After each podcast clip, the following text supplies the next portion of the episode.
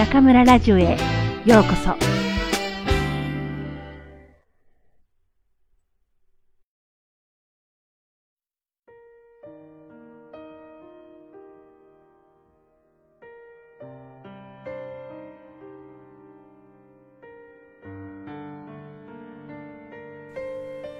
出会う人は先生。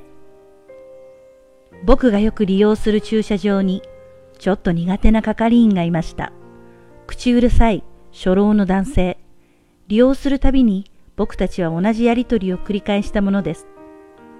車のミラーを閉めなさいよ。ここの駐車場は閉めなきゃ入れないんだから。すみません。僕の車はミラーのところが壊れていて閉まらないんです。そんなのそっちの都合だろうラインからはみ出さないように閉めてください。いや、でもこの前もその前も閉めないままで入れましたよ。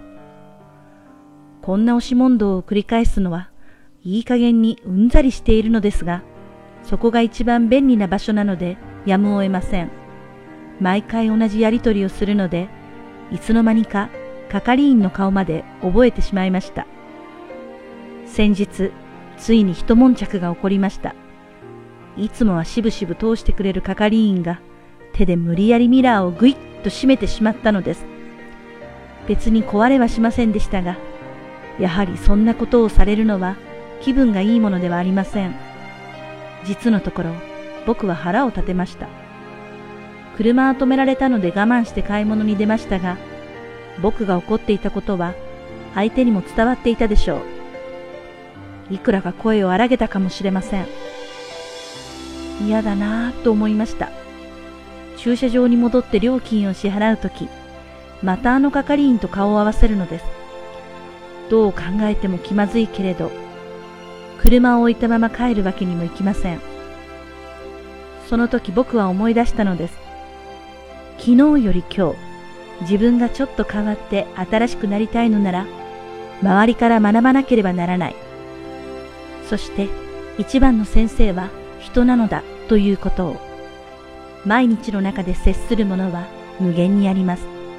経験や出来事、本やアートや音楽、様々なものから刺激を受け、人は変わっていきます。僕とてそれは同じですが、これまで生きてきた中で僕に最も大きな影響を与えてくれたのは人でした。僕が影響を受けた中には尊敬できる人もすごい人もとっても素敵な大人もいました。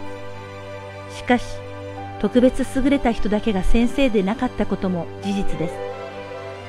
世の中からはみ出したボロボロの暮らしをしていた人からも、すべてにいい加減な嘘つきからも、僕は何かを学べました。知り合いでも何でもない、通りすがりの人の笑顔すら、人生を形作ってくれた、小さいけれど、かけがえのないパーツなのです。その意味では、駐車場の係員もまた、先生になり得るということです。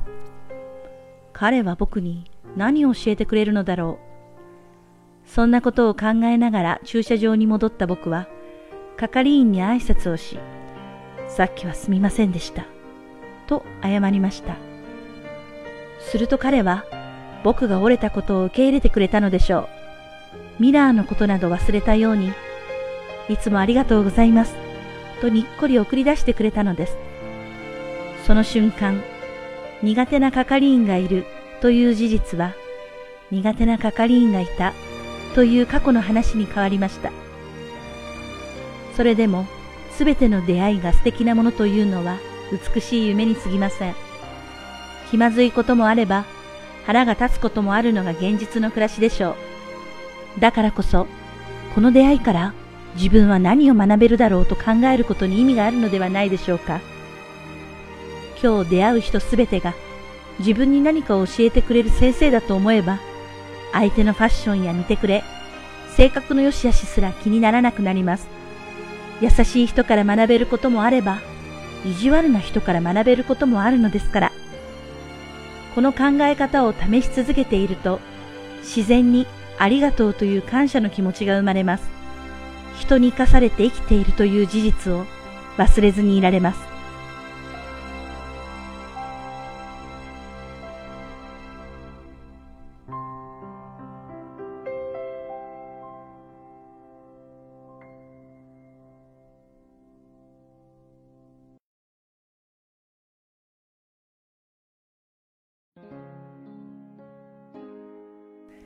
皆さんこんばんは。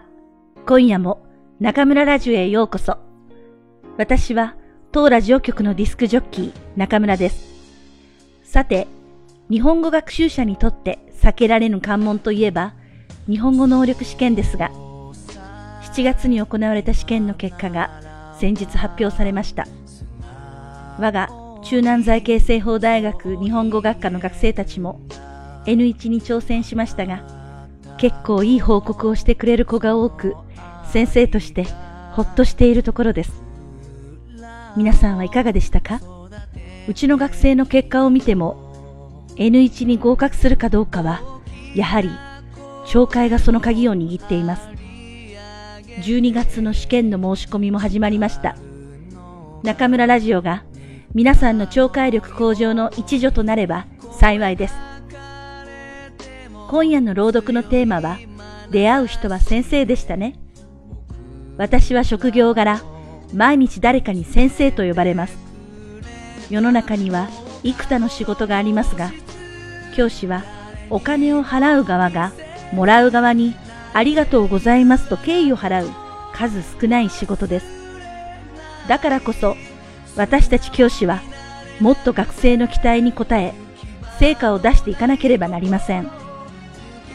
特に大学は会社のような厳しい上下関係がなく、ましてや外教の私は、上長の命令を受けることもほとんどありません。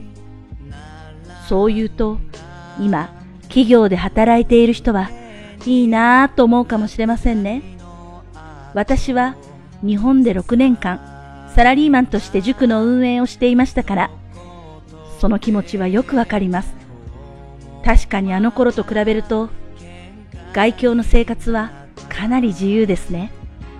授業数も多くありませんし、楽をしようと思えばいくらでもできます。実際、残念ですが、外教の中には自分の職責を忘れているんではないかと思ってしまう人が結構いるんです。しかし、私にとって20年続けている教師は転職。これはこの仕事が大好きだということだけではなく、天から授かった使命だと思って、これからも自分を律し、自分を鍛え、先生と呼ばれるのにふさわしい教師となるよう精進していきたいと思っています。教師になった第1日目から私たちは先生と呼ばれますが、最初から本当の先生になれるわけではありません。最初の3年くらいは出会う学生たちこそが私の先生でした。中2になっても分数の計算ができない子。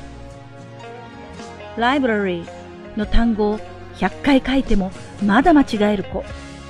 短気な私はそのできなさに驚くとともに焦りからその子を怒鳴りつけました。